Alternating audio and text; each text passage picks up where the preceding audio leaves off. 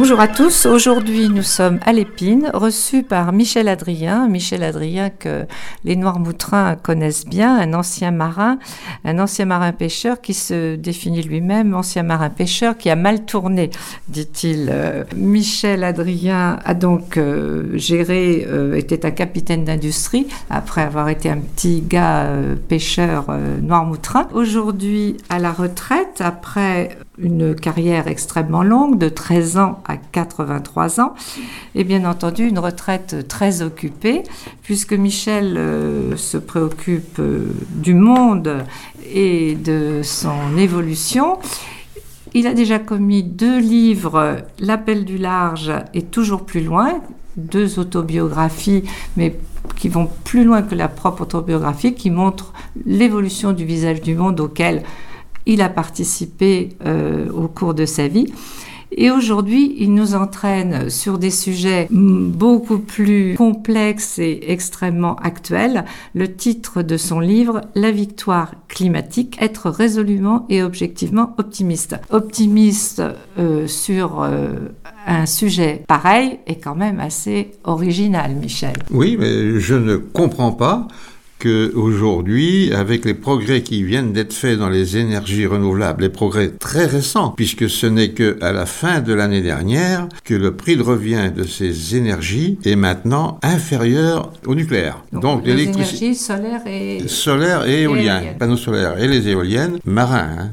Les éoliennes terrestres, c'est un peu différent parce qu'on est limité à terre. Mais en mer, on va vers le gigantisme et les éoliennes flottantes qui seront loin au large. Et là, il y a l'immensité de la mer et la technologie évolue très vite. On aura bientôt des éoliennes plus hautes que la Tour Eiffel qui auront euh, une efficacité euh, qui permettra de baisser encore les coûts. Donc, euh, dans ce livre, vous, remontez, vous remontez très loin puisque vous débutez au Big Bang, l'origine des origines. Oui, ben, oui, pour situer un peu euh, euh, l'aventure des hommes, quoi.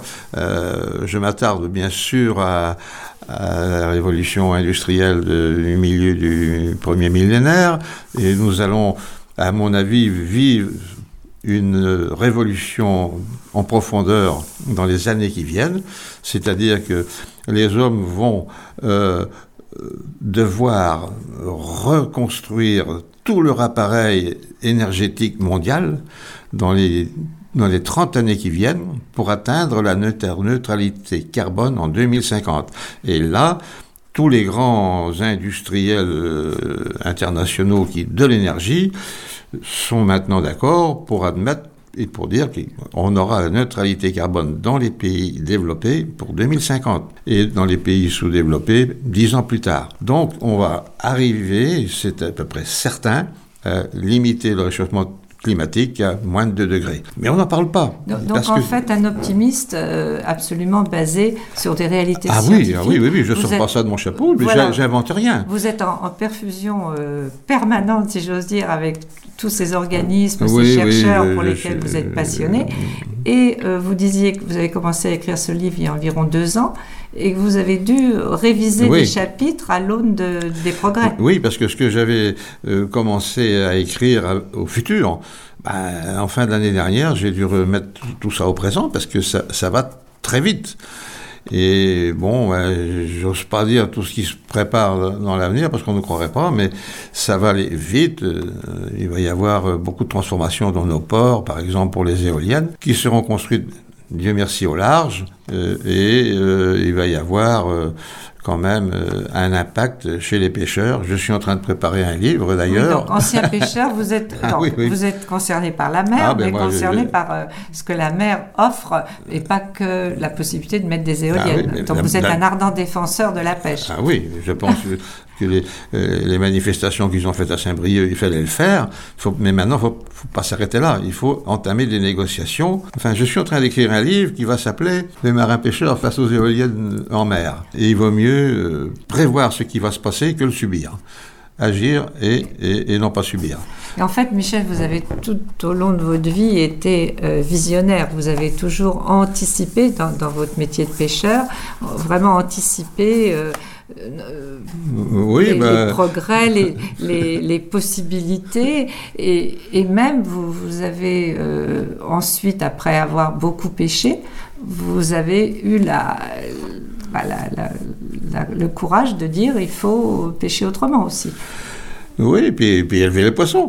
quand, euh, j'ai créé France Turbo, on me prenait pour un fou, on voulait démolir l'installation, mais et pourtant aujourd'hui, s'il n'y avait pas l'aquaculture, on manquerait de, poissons dans le monde parce que la, démographie progresse. Dans mon livre la, euh, la victoire climatique, je traite aussi la démographie et j'explique que, euh, bon, c'est bien difficile à, admettre tout ce qui se passe. Quand, quand j'étais enfant, nous étions 2 euh, milliards d'habitants, on va bientôt être 8 milliards. Enfin, euh, la population a plus que triplé pendant ma vie.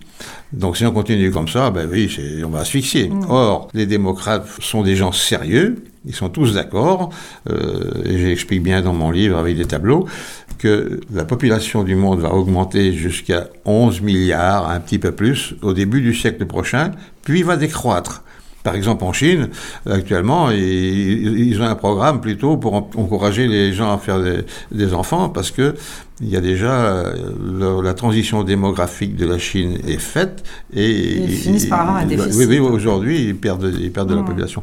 Donc euh, c'est pas euh, c'est pas la fin du monde comme on dit. La démographie va euh, avoir une limite et il y aura assez de nourriture pour tout le monde. J'explique toutes les pistes qu'il y a. Et, puis. Il n'empêche que en tant qu'ancien pêcheur, en tant que nourrisseur de population, si je puis dire.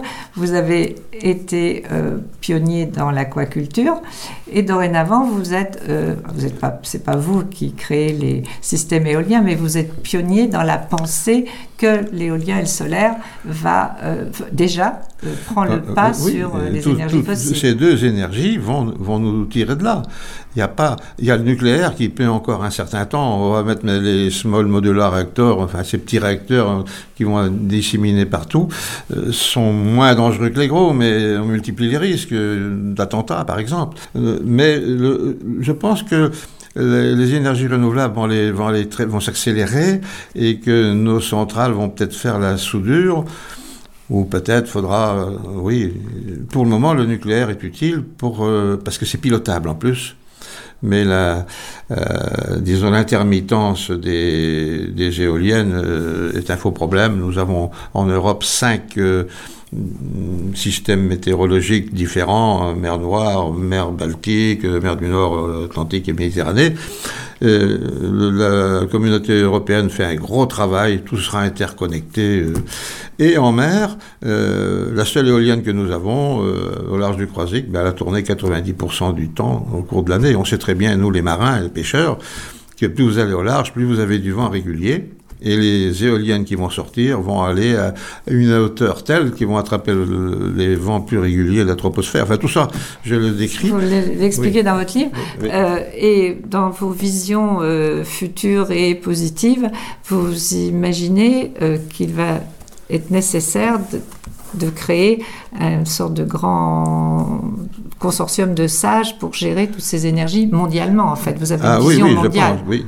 Et dans un premier temps, ici, euh, sur le plan local, c'est français, il est temps qu'on réfléchisse sur un, un projet à long terme sur le positionnement des pêcheurs, parce qu'il faut absolument que les pêcheurs aient dans l'avenir, quel que soit le développement des éoliens marins, il faut que les pêcheurs aient la possibilité de capturer tous les poissons que la nature nous permet de capturer, c'est-à-dire tous leurs quotas et tout. Il faudra peut-être pêcher un peu différemment, il y a peut-être des zones que malheureusement il va falloir un peu partager la mer mais euh, c'est surtout euh, euh, plus loin. Les éoliennes flottantes, on peut les ancrer jusqu'à 1000 mètres de profondeur, enfin, ce sera technique. Mais il est grand temps d'avoir un, un, dialogue avec les, les autorités gouvernementales auxquelles seront conviés les scientifiques, les, les cargos, les autres utilisateurs de la mer, quoi.